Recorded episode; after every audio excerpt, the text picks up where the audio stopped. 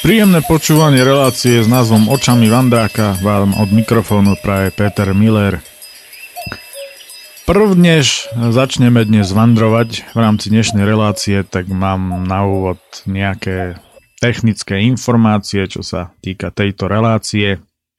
Um, neviem síce, aká bude situácia v čase, keď budete túto 47.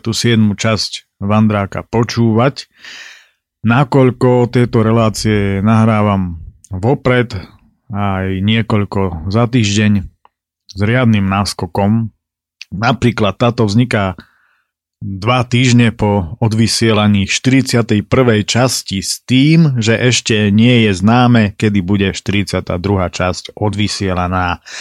No a práve na túto tému chcem niečo k tomuto povedať aj keď teda chápem, že mám eh, riadny časový náskok a nedokážem takto hneď reagovať na nejaké veci.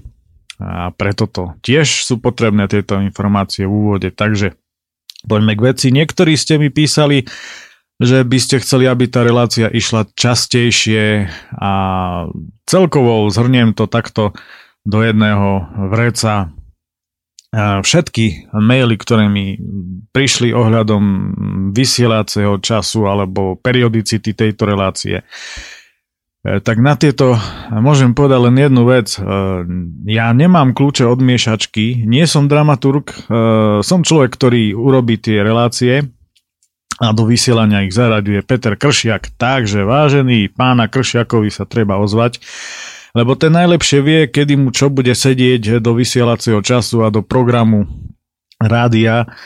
A ono vôbec nie je jednoduché vyskladať mozaiku z relácií, ktoré každá má inú dĺžku. Bavíme sa tu o nejakých minútkach, nie je to vôbec jednoduché vyskladať túto mozaiku tak, aby e, vysielanie v rámci toho určitého vysielacieho dňa bolo e, optimálne. Takže ja toto vedieť nemôžem samozrejme, čiže ja s tým nedokážem absolútne nič urobiť. E, ak máte teda dotazy týmto smerom, poprosím vás priamo Peťovi Kršiakovi adresovať tieto otázky. Prípadne existuje jedna parádna relácia, volá sa, že plánovanie budúcnosti rádia, je to bilančná relácia a tá jestvuje práve z tohto dôvodu, aby tam ľudia naživo mohli písať a telefonovať akékoľvek svoje podnety, konštruktívnu kritiku a rôzne dotazy, aby sa všetko nejakým spôsobom následne vyriešilo. E, mne je to naozaj zbytočné adresovať, ja, to, ja s tým naozaj neurobím nič Takže touto cestou je najlepšie toto riešiť. Čo môžem ešte um, k tejto relácii povedať? Ja keby som si na niečo spomenul, tak v závere potom ešte niečo poviem. E, môžem povedať to, že okrem tejto relácie v blízkom čase ešte um, nahrám ďalších štyroch vandrákov a potom sa uvidí, ako budem s časom. Takže toto ja zo svojej strany slúbiť môžem. Avšak periodicitu, ako e, som už povedal, sľubovať nemôžem. No. Poďme teda na Vander konečne. E, dnešný Vander bude, e, Vander, bude opäť teda cyklovander z roku 2012. Bude to taká 10 dňovka, ktorú som absolvoval zväčša teda po Rudohorí, trasa viedla z Popradu, tradične do Zvolenskej Slatiny, odtiaľ na Biele vody, na sedlo z Bojska odtiaľ do Revúcej cez Hnušťu. A tomuto sa budeme venovať. Vyzerá v troch častiach tejto relácie. A ak by niekomu e, prišlo zvláštne, že opäť teda zvolenská slatina, tak ono je to tak, že svojho času som tam chodieval každý rok a dokonca v jeden rok som tam bol aj dvakrát. No a mne sa zvykne občas stávať taká vec, že dostanem brušný katar v rámci cyklistiky. E, po Slovensku som ho zažil trikrát. No a toto bude jeden z tých prípadov, keď som ho, keď som ho zase zažil. Dobre teda, poďme sa dnes vybrať popradu do Zvolenskej Slatiny e, s bivakom nad Brusnom. Je 22.6.2012 a mne je zle ako malému psovi, ktorý zožral granule z Číny v hypermarkete v akcii. Už o 4 ráno ma chytili silné žalúdočné krče, nevedno z čoho. Občas sa mi to stáva. Raz, dvakrát do roka, niekedy aj viackrát. Možno je to pozostatok väčšných nervov z bývalých zamestnaní, lebo z večere to jednoducho byť nemôže. Nevečeral som totižto nič. Prvý deň. Boj s brušným katarom a s kopcami. Svoj odchod z Popradu neustále odkladám, pretože žalúdočné ťažkosti neprestávajú, nech robím čokoľvek. Rozmýšľam aj nad tým, že pôjdem až zajtra a dám to na jeden šup, čo by tiež bolo riešením, no lákavá predstava spania pod niekde za breznom v kopcoch je príliš silná. A to až tak veľmi, že sa rozhodujem, že aj keby som sa mal e, s prepáčením dosrať, idem do toho. Veď ono to tak ako vždy nejako dopadne. A vždy, keď som sa rozhodol niekam ísť, dopadlo to dobre. Idem predsa na oslavy Jána do Zvolenskej Slatiny, pozrieť kamarátov a teším sa tam ako metrosexuál na otvorenie nákupného centra. O pol desiatej teda vyrážam aj spolu s brušným katarom, vtierkou jednou hnusnou a už od bytovky cítim v bruchu každú nerovnosť na ceste. Popis cesty po mne nechcite, veď na ňu ledva vidím. Tu opíšem, až keď tadiaľ pôjdem 18. augusta, teda zhruba o dva mesiace na festival Vatra k Žiarislavovi nad Kokavou nad Rimavicou. Malá poznámočka, toto už bolo opísané v tejto relácii. Nasedlo v Kvetnici, čo zo severnej strany ani nie je sedlom, ledva dofučím a už tuším, že to dnes sranda nebude.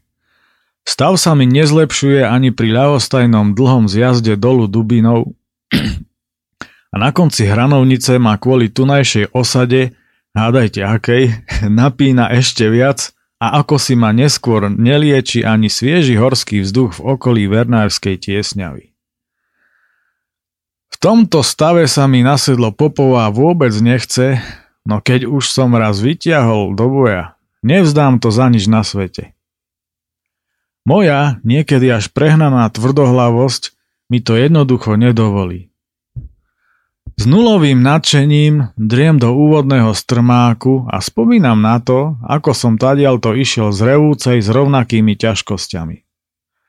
Večer pred odchodom do Popradu som sa totiž prejedol varenej kukurice, ktorá bola určite genet- geneticky modifikovaná, že ju moje telo odmietalo prijať a ja som tak celú noc strávil s ukrutnými bolestiami žalúdka a druhý deň som sa ako naschval v tých najväčších 34 stupňových horúčavách musel vrácať do Popradu.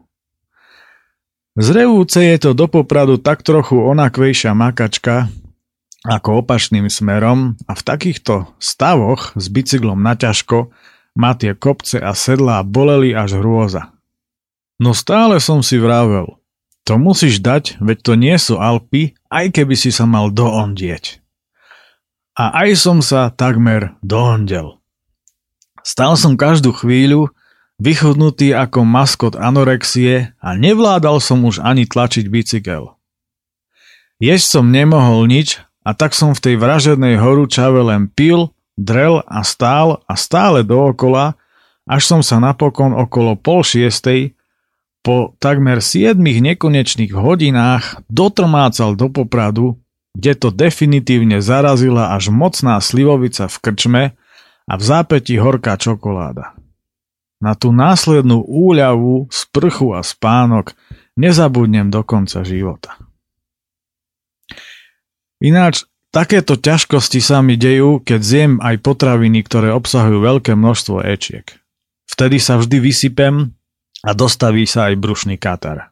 A potom mi bude Európska únia klamať, že ešte nikto nikdy nedokázal, že Ečka škodia. Nech ma prídu vyšetriť. Ja ten dôkaz som. Ečka ja proste jesť nemôžem a ani nesmiem. A nakoniec, veď non by ich nemal jesť absolútne nikto.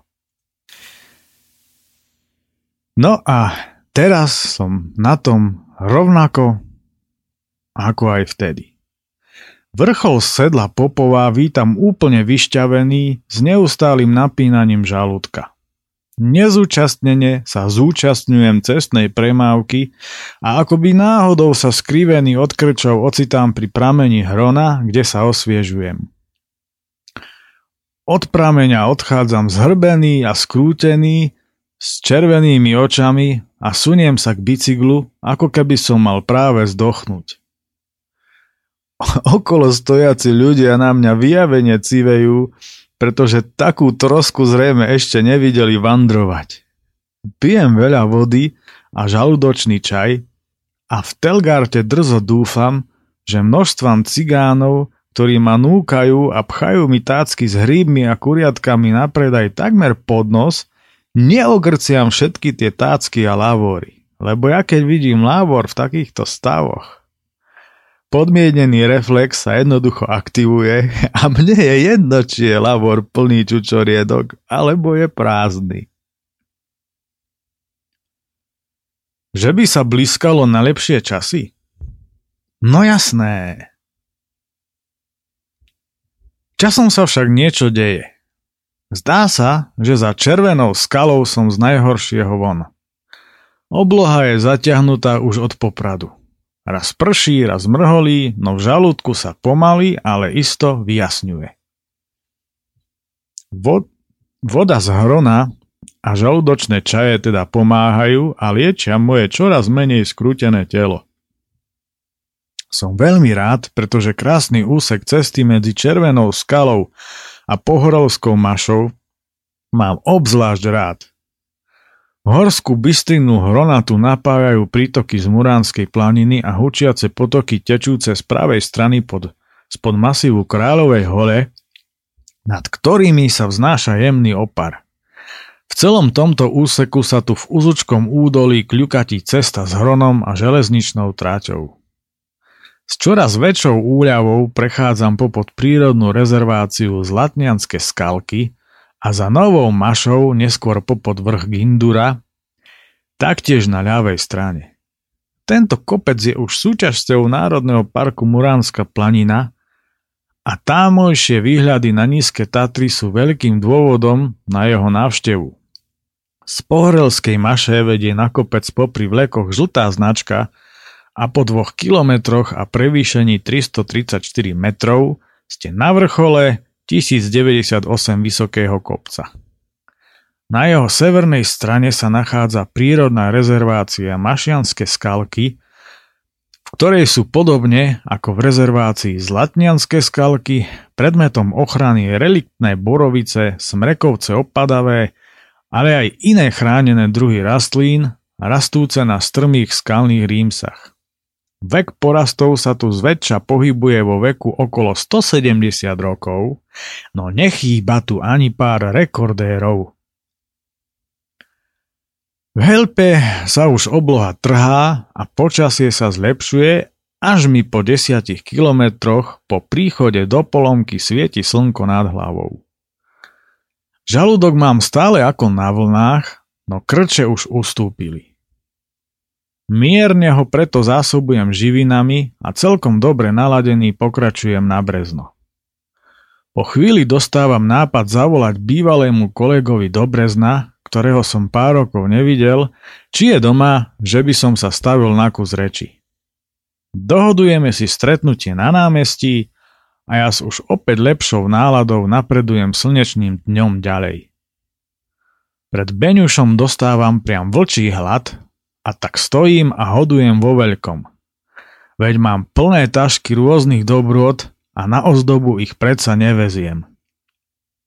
Zdá sa, že so žalúdkom je už všetko v úplnom poriadku a tak po 4 hodinách jazdy z Popradu prichádzam na námestie v Brezne, kde ma už očakáva kamarát. Družné debaty a spomienky na staré časy nemajú konca kraja a tak mesto opúšťam až po niekoľkých hodinách po západe slnka, keď sa už zošerieva. Kamarát mi bol spomenul, že niekde pri Nemeckej je pri Hrone nejaké táborisko, kde je veľmi príjemné prostredie a tak som si zaumienil, že tam prespím. Nevedel mi však povedať, kde to presne je a tak dúfam, že to nájdem aj po tme. Malo by to byť odtiaľto nejakých 20 kilometrov. Uhni. Uhni. Hovorím ti, uhni. Prosím ťa, uhni. Uhni trošku doprava. Zabadáš mi na ceste. Ja sa ponáhľam. Ponáhľam. Sám neviem prečo, ale sa ponáhľam. Ponáhľam sa pomaly, desiatu si rozbalím, ale až v cieli. To je tam, kam mierim. Hmm. V cieli do cieľa. Do cieľa je ďaleko, mi stvrtnú vajcia na meko. Po ľavej strane obchádzam, do spätného sa pozerám. To, čo je za mnou, mizne preč. Vyhodím blinker, zmiznem tiež, zmiznem tiež, držím to točím s ním. A je to v mojich rukách. Život. Ten je na tom závislý. Myslím dosť na nezmysly a uhny Hovorím si uhny Lebo ta vytrúbím pukance. Poskakujú na pláške Chcem sa vyhnúť prekážke. Po ľavej strane obchádzam Do spätného sa pozerám. To, čo je za mnou, mysne preč Vyhodím blinker, zmiznem tiež, zmiznem tiež Po ľavej strane. Obchádzam Do spätného sa pozerám To, čo je za mnou a mysne preč. Vyhodím blinker, stratím sa, stratím sa. O rozblikanom bicykli. Večerná jazda za širokou krajnicou je v celku príjemná, pretože premávka už podstatne zredla. Po zotmení do boja nasadzujem svetelnú techniku vo viac než hojnom počte a tak svietim a blikám ako odťahová služba v Škandinávii. Toľko svetiel som na bicykli ešte nikdy nemal a tak ako vianočný stromček dúfam, že nebudem oslepovať vodičov v protismere. Po zhruba 20 kilometroch zvyšujem ostražitosť, čo mi je však aj tak predplatné, lebo som z tých protiidúcich aut z ktorých dobrá tretina nevypla diaľkové, úplne oslepený. No a samozrejme, na mojom bicykli to tiež bliká ako vo fabrike na majáky. Pri ceste vidím tabuľu avizujúcu blízkosť kempu, no toto malo byť vraj voľné táborisko prevodákov a nie kemp. Chvíľu mi to vrta v hlave, ale nakoniec pokračujem ďalej a všetko nechávam na voľný vývin, vývin udalostí tak, ako väčšinou. Po ďalších 5 kilometroch mi je jasné, že som to určite prešiel a tak na moste pred Brusnom nechávam opretý bicykel a s dvoma svetlami sa vydávam na prieskum okolia.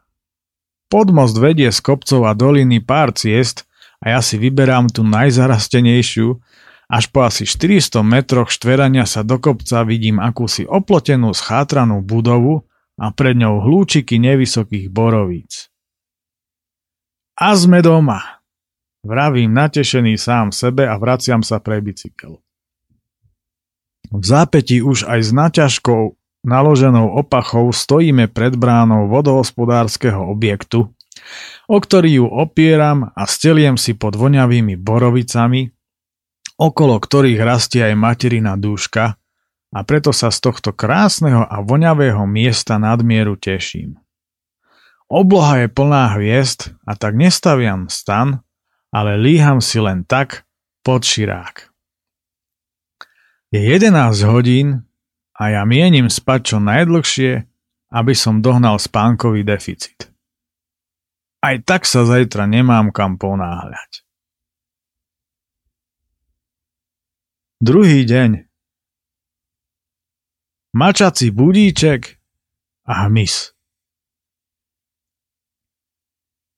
Niekedy nad ránom cezo mňa preskakuje niečo mekké, čo ma dosť nepríjemne vytrháva zo sna a ja v momente zažínam baterku a vidím vyplašenú mačku treliacu dole kopcom.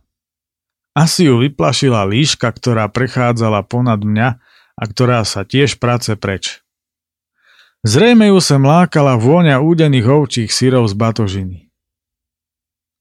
Stávam neskoro a cítim sa veľmi dobre vyspatý. Začína byť poriadne teplo a ja sa rozhliadam po okolí, kde to vlastne som. Po obligátnych raňajkách schádzam opäť dolu trávnatým svahom k hlavnej ceste. Niekde tu musí kvitnúť lipa, lebo včera som tu za tmy cítil tú úžasnú sladkastú vôňu, ktorá vo mne vždy evokuje zimu, horskú chatu a lipový čaj s medom. A už ju aj vidím – Celá jej koruna hučí od včiel a čmeliakov, ale už to dávno nie je to, čo to bývalo. Aj následkom cieleného vypúšťania čiastočiek ťažkých kovov, aerosolov do ovzdušia z lietadiel ide o tzv. chemtrails, ako je barium, hliník, stroncium a podobne, včiel rapidne ubúda každým rokom. Divých včiel bolo kedysi niekoľkonásobne viac, no dnes to už žiaľ nie je pravda. Bohatí zločinci ovládajúci systém na tejto planéte chcú byť ešte bohatší a tak neváhajú ničiť našu krásnu planétu s rôznymi zámienkami, ktoré pustia do éteru, len aby oblbli hlupákov, ktorí im to uveria. Už len naozajstný hlupák si nemôže nevšimnúť rozdiel medzi kondenzačnými čiarami za lietadlami kedysi a dnes. Dnes sa niektoré tieto čiary časom menia na závojovitú oblačnosť a namerané hodnoty škodlivín v pôde hovoria jasnou rečou, ako aj výpovede rôznych leteckých technikov, ktorí sa nezľakli zastrašovania a nebáli sa o tomto globálnom svinstve vypovedať. Jedným z mnohých účelov tohto práškovania je aj podpora výroby geneticky modifikovaných rastlín, kukurica, soja a tak ďalej, ktoré vo veľkom produkuje napríklad koncern Monsanto a ktoré narúšajú ľudskú DNA a na ich opelenie nie je hmyz až tak potrebný, ale hlavne dokážu výraz v kontaminovanej pôde. Za všetkými týmito svinstvami stojí len nekonečná honba za ešte väčším bohatstvom a už aj tak bohatých jednotlivcov. Boháči nikdy nemali úctu k tejto zemi a ani k ničomu živému, iba k sebe. Preto ani neprekvapí fakt, že sami nič geneticky modifikované, čo tak veľmi propagujú, nejedia, ako ani samotní zamestnanci Monsanta. Na druhej strane, domácich včelstiev ubúda hlavne aj preto, že je menej nadšencov z radou mladých ľudí, ktorí majú o tento ušľachtilý koníček záujem. Ale na tretej strane je fakt, že čoraz viac ľudí sa pomaličky začína o včelárstvo zaujímať a tak verím, že to bude pokračovať, až kým opäť nebude toľko včiel ako kedysi. No toto iste ešte veľmi, veľmi dlho potrvá. Spitý robotník a GPS Nad všetkýmito takýmito vecami rozmýšľajúci sa presúvam po frekventovanej hlavnej ceste smerom na Bánsku Bystricu. Modrá obloha sa postupne mení na sivú a dusno je priam skleníkové. Slovenské ľubči chvíľu váham, či ísť hore na hrad, rastie tam totižto vyše 700 ročná lipa, ale kvôli plechovo-sivej oblohe to odkladám na budúci rok. Veď ešte tadiaľ neraz pôjdem, tak počkám na lepšie počasie, nech tie fotky stoja za to. Po 14 kilometroch od Brusna prichádzam do Šalkovej, ktorá je už vlastne na predmestí Banskej Bystrice, kde ukončujem pomerne nudnú jazdu na vysoko frekventovanej ceste a odbáčam doľava dolu kopcom. V okolí železničného priecestia ma však nepríjemne zaskakuje enormné množstvo rozbitého skla na ceste. Logicky sa preto cítim veľmi príjemne, to v úvodzovkách, keď mi to pod kolesami chrúme tak, ako účastníci turnaja viedení chrúmiek. A som definitívne v ríti. Vravím si nahlas popod nos a chlapík v monterkách so sviežým dychom slalomujúci popri mne s krčmi a márne zaostrujúci na cestu, na to reaguje spomalenými slovami. Určite nie si tak ako ja. Aj, aj by som sa zasmial z tejto nečakanej situácie, ale nedá sa. Napeto trpnem celých 20 metrov, čo sa stane. Na konci dediny, kde už začína cesta stúpať, stojím a kontrolujem plášte. Neuveriteľné, ale nemám ani len mikrodefekt. Tak toto je u mňa absolútny zázrak. Aj keď rozbité autosklo nie je na ceste také nebezpečné ako klasické sklo. Stúpanie smerom na poníky bude zrejme riadny záber, to je isté aj z mapy. Ale aké prevýšenie ma čaká, to z nej jasné nie je, lebo pri Šalkovej a ani pri na mape bezmennom sedle nie sú uvedené nadmorské výšky. Lenže mne to vôbec nevadí.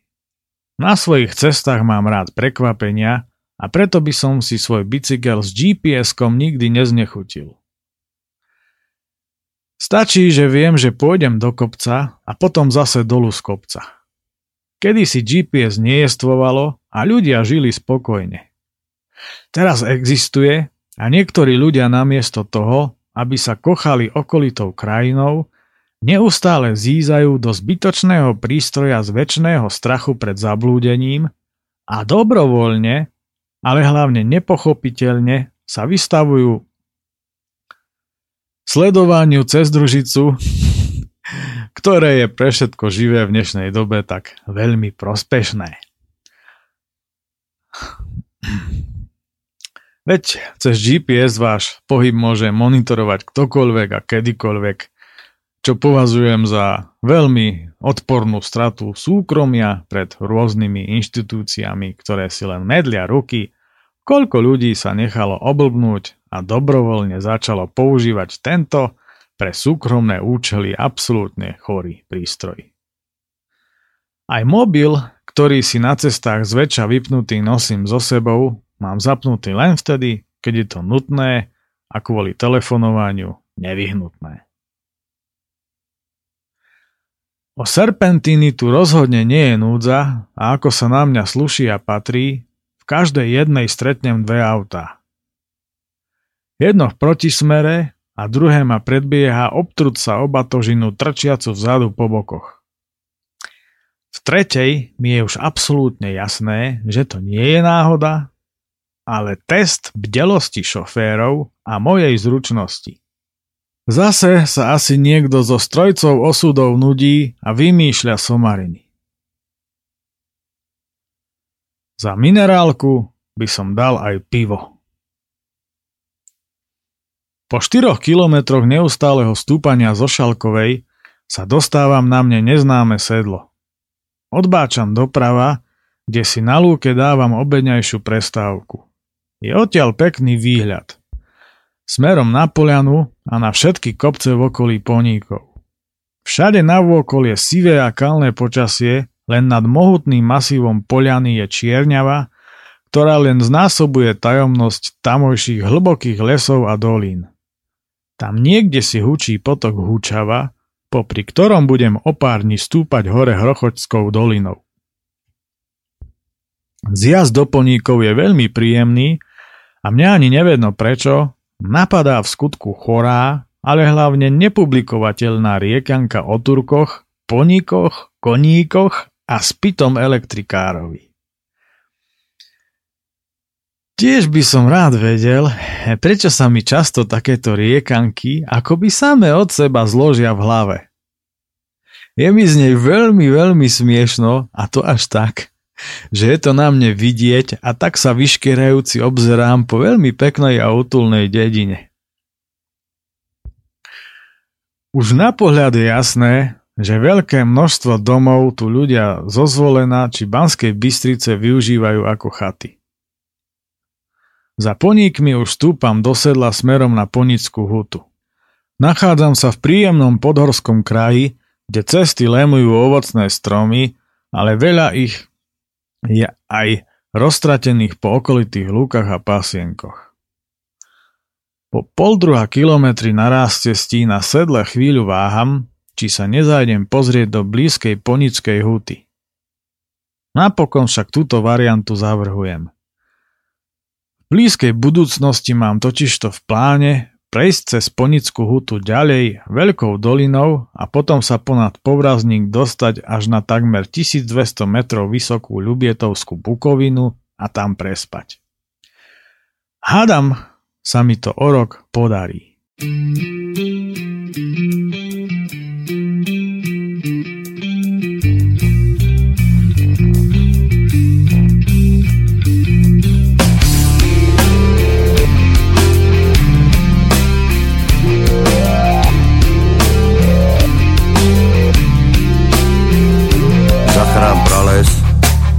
Vypadni a zales.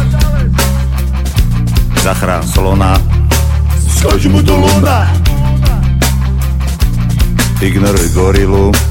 Ale len na chvíľu. Vyčisti potok. Ty si dobrý ochranár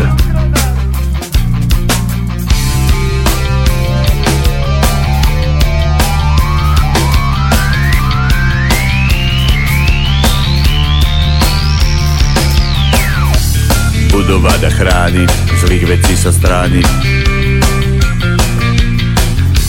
Besnoty už tečú sliny To už melú božie mlyny.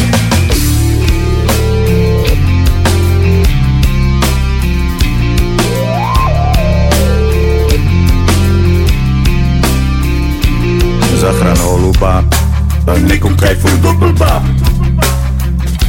Vyčisti si mysel Simples impartição.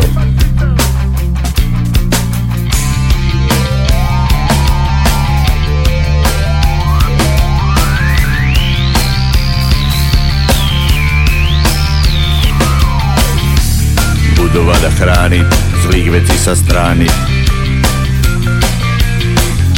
Zbesno u šteću slini To užmelu Božje mlini Budovať a chrániť, zlých vecí sa strániť. Z besnoty už tečú sliny, to už melú Božie mlyny.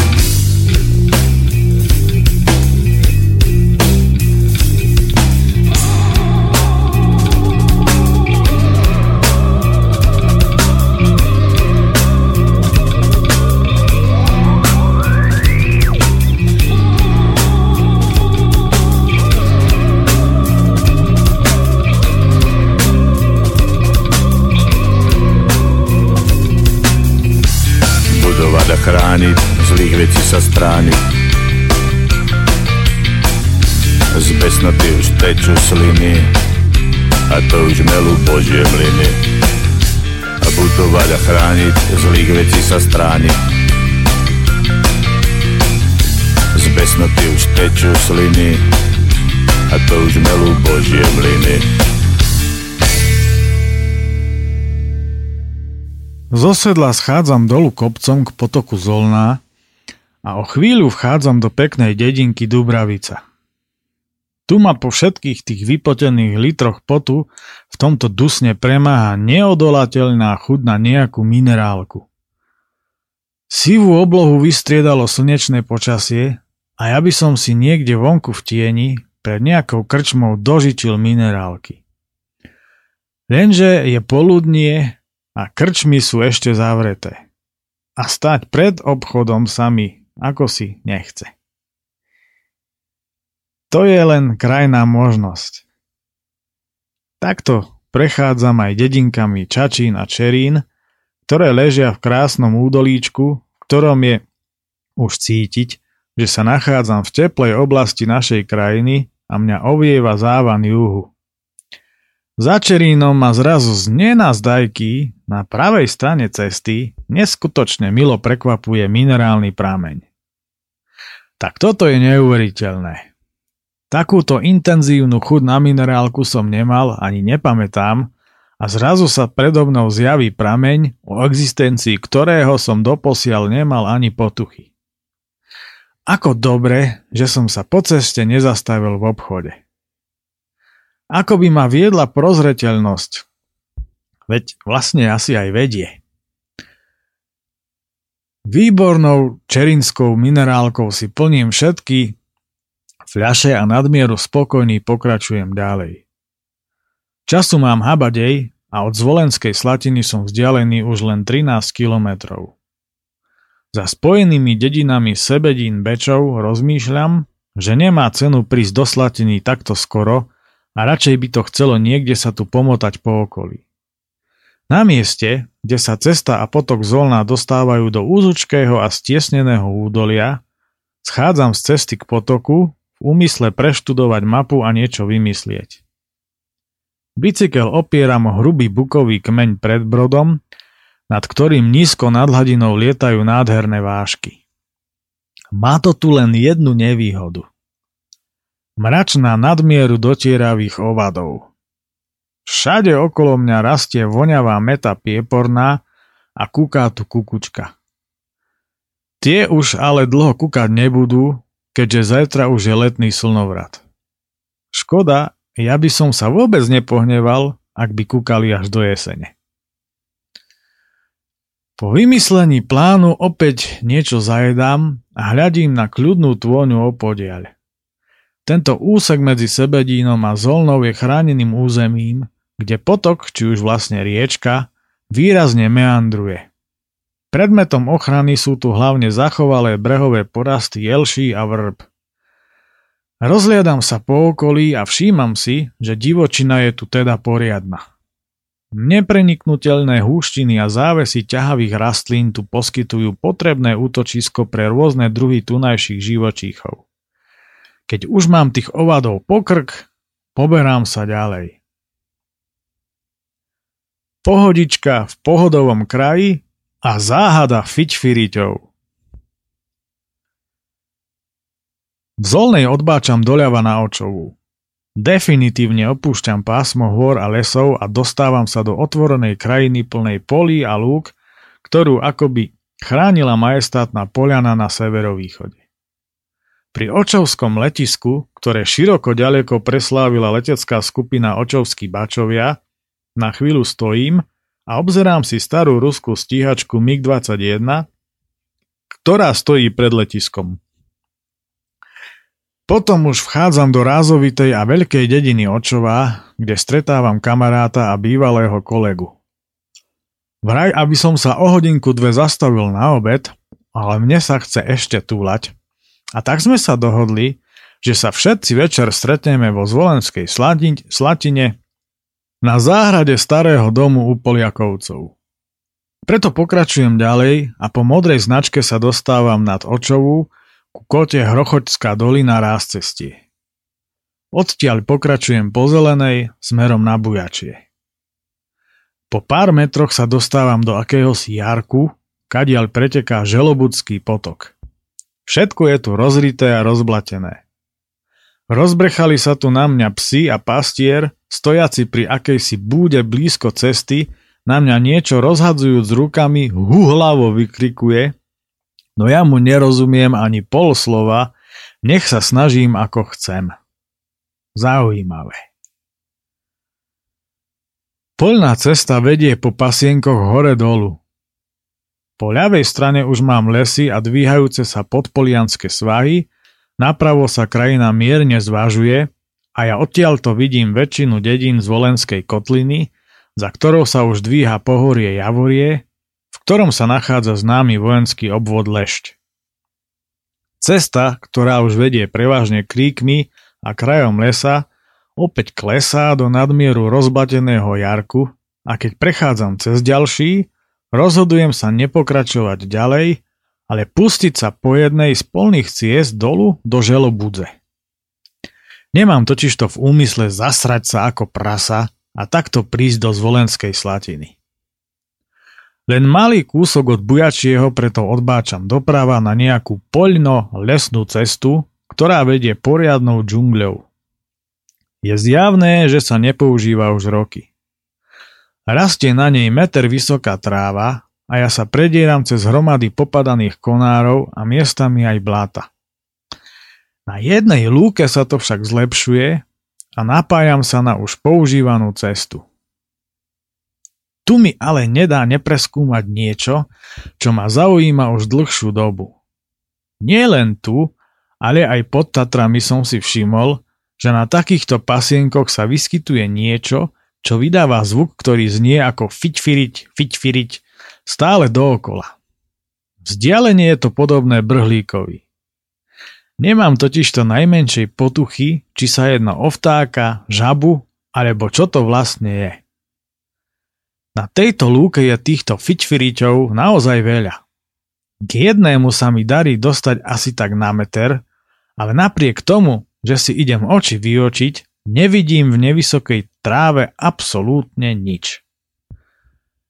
Napokon fičfirič stíchne a tak sa zakrádam ku ďalšiemu s rovnakým výsledkom a toto sa opakuje asi 5 krát, no záhadu neviem vylúštiť. Po chvíli z blízkosti miesta, odkiaľ sa ozýval prvý fičfiriť, vzlieta hnedý vtáčik a tak mocne dupem aj pri ostatných už stichnutých fičfiriťoch a čakám, čo odtiaľ vyletí. Nieč. Vták to predsa asi teda nebude a toto bola len náhoda. Ale čo to potom teda vlastne je? Žiaden lučný hmyz to tiež nemôže byť. Vôbec sa to neponáša na zvuky, aké vydávajú svrčky či lučné koníky. Kašlem ja na vás, Anciáša vášho Fičfiriťovského, vedia raz zistím, čo ste vy vlastne zač. Vravím stichnutým Fičfiriťom, ktorí sa hneď potom, ako opúšťam lúku, znova postupne preberajú a dookola omíľajú to svoje fiťfiriť, fiťfiriť. Pred želobudzou prichádzam na už kvalitnú poľnú cestu a po pár metroch sa napájam na starú asfaltku, vedúcu dolu kopcom od Bujačieho a podpolianských lázov. Spotený a ulepený dostávam chuť vyčvachtať sa v nejakom potoku alebo rybníku, ale malý rybníček či skôr zelený zažaburinený močiar pri družstve pred dedinou mi dáva jasne najavo, že by to nebol dobrý nápad. Prechádzam hradnou, holcovým majerom a po 5 kilometroch prechádzam cez už nepoužívanú železničnú vlečku do podpolianských strojární. Teraz sa tu všetko vozí v kamionoch. Nech žije ekológia. O chvíľu sa už ocitám na veľmi frekventovanej ceste na Zvolen, po ktorej pôjdem až do Zvolenskej Slatiny. Na začiatku Výgľaša cesta prechádza oblúkom popod zámok, ktorého rekonštrukcia by mala byť pred koncom tohto roku ukončená.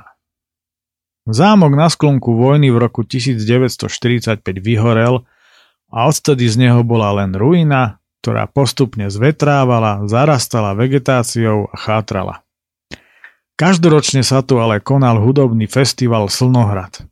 Nedá mi nespomenúť si na jeden úsmevný jednodňový festival amatérských kapiel hrajúcich melodický metal, ktorý tu pred z dnešného pohľadu dávnymi a dávnymi rokmi v hustom daždi organizoval práve kamož Jano zo Zvolenskej Slatiny, kam mám namierené. Prívaly dažďa tu vtedy spôsobovali rôzne úsmevné príhody účinkujúcim a aj fanúšikom. Nikdy nezabudnem na moment, keď bubeníkovi Sumovi z dávno zaniknutej bratislavskej speed metalovej kapely Crusader prudko kvapkala voda na bicie, no ten s tým zhúževnatosťou jemu vlastnou statočne zápasil a hral, aj keď voda pozvolna začala časom tiecť z provizornej plachty nad malinkým pódium. Nasadenie a odhodlanosť je jednoducho krásna vec. A chlapi hrali ako o život. Na to sa nedá zabudnúť. Dufus, vtedajší gitarista Tristany, na to vtedy stojac pri nás povedal. Chlapi, ešte sme to stihli odohrať. Asi to na nich spadne. Poďme si radšej po pivo a keď to bude tuhé, pomôžeme všetci. Nakoniec už nespadlo nič a všetko dobre dopadlo a pomáhal kadekto, no to čaro ostáva pre všetkých zúčastnených a vydatne zmoknutých zapísané v pamäti navždy. Teraz však vraj zo zámku bude luxusný hotel a po dlhých desaťročiach tak bude opäť možno hrdou pýchou výgľaša. Ťažko povedať. Závisí to od toho, kto a s akým úmyslom sa toho ujme. Aby to zase nebolo od tých dole a od tých hore. Ak by sa tak stalo, potom by celá rekonštrukcia zámku stála za hovno. V tých ruinách sme našli to, čo tam predtým v hlbokej histórii nebolo – ľudskosť, spontánnosť a humor. Kiež by tu toto pretrvalo v akejkoľvek forme stále. Ale veď uvidíme, hrad sa len začal rekonštruovať. Pichou Vigľaša kedysi bola aj úzkorozchodná železnička, ktorá sem zvážala drevo z dlhej Hrochočskej doliny. Tá sa však už ale žiaľ rekonštruovať nikdy nebude a tak aspoň na pamiatku tu pri ceste stojí časť súpravy párneho vláčika.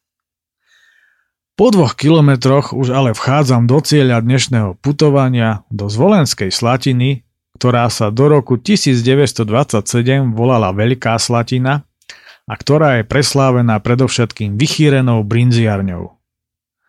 Ešte v 20. storočí bola Zvolenská Slatina významným strediskom výroby píšťal a fujár, ktoré k tomuto podpolianskému kraju tak neodmysliteľne patria a zvuk ktorých si tu, rozhľadajúc sa po okolitej krajine, viem predstaviť oveľa lepšie ako hluk z týchto nekonečných kolón aut.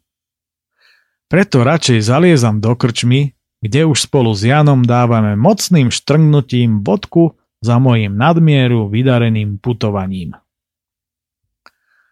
Celá trasa z Popradu až sem merala 167 km, z ktorých o niečo väčšiu časť som odjazdil včera. Krásne sa to dá prejsť aj za jeden deň s tým, že za zolnou netreba odbáčať na očovú a motať sa po okolí, ako som sa motal ja. No ak by som to kvôli žalúdočným ťažkostiam včera vzdal a dnes to dával na jeden záťah, urobil by som veľkú blbosť. Videl a aj zažil by som toho oveľa menej. A to je práve to, čo by som nerád. Na záver som sa od kamarátov dozvedel ešte jednu zaujímavosť. V povodí riečky Zolná sa nachádza niekoľko minerálnych prámeňov.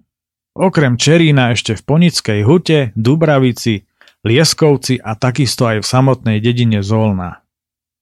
Do budúcna je to pre mňa veľmi užitočná informácia, ako aj tá, že tie záhadné fiťfirite sú vlastne prepelice.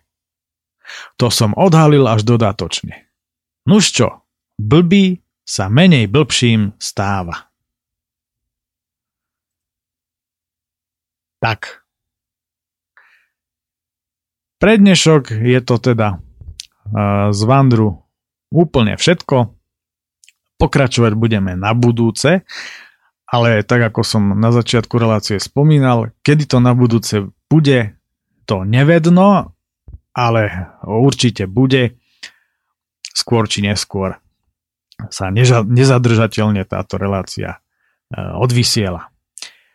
Ak by ste e, mi čokoľvek chceli napísať, samozrejme, tak pokojne píšte na už tradičný e, e-mail oči prírody zavinač gmail.com Majte sa teda veľmi pekne a prajem príjemné zážitky v jarov sa prebudzajúcej a prevoňanej prírode. On mikrofónu sa s vami lúči Peter Miller. Dovidenia a do počutia.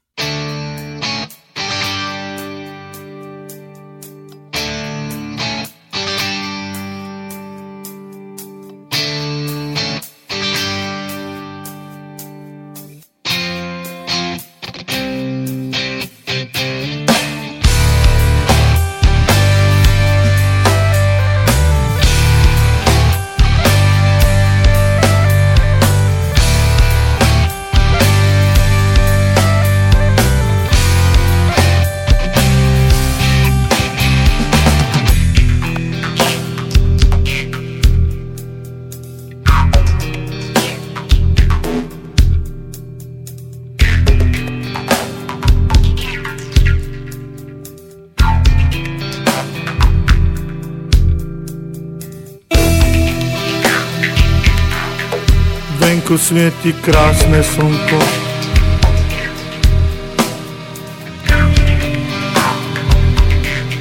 Sa im dobre betónuje a mňa bolí hlava jak kona.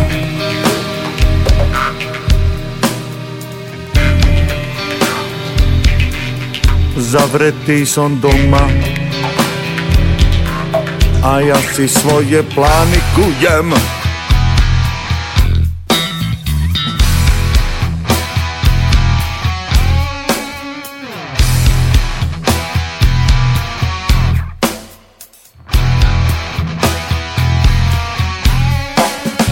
Prečo si neprišiel, šuhajko, keď som ťa čakala sama? Bol som len trošku mimo a bolela ma hlava. Ja som si trávičku hrabala, spolu sme husy nepásli. Mali sme na dvore brigádu a ešte som s migrénou zápasil.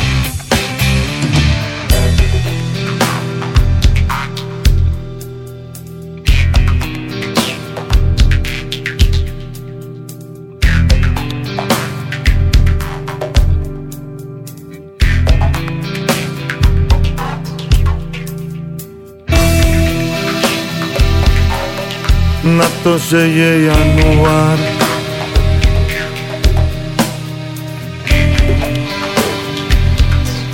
Je teplo ako marci, aspoň ušetríme na plyne.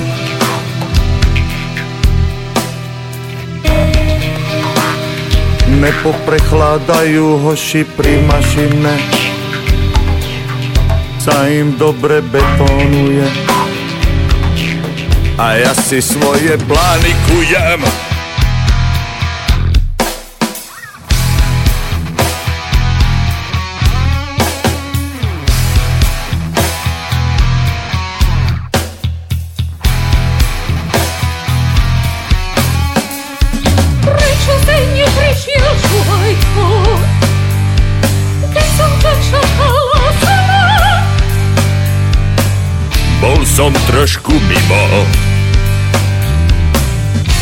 bolela ma hlava. Ja som si spolu sme husy nepásli. Mali sme na dvore brigádu a ešte som s migrénou zápasil.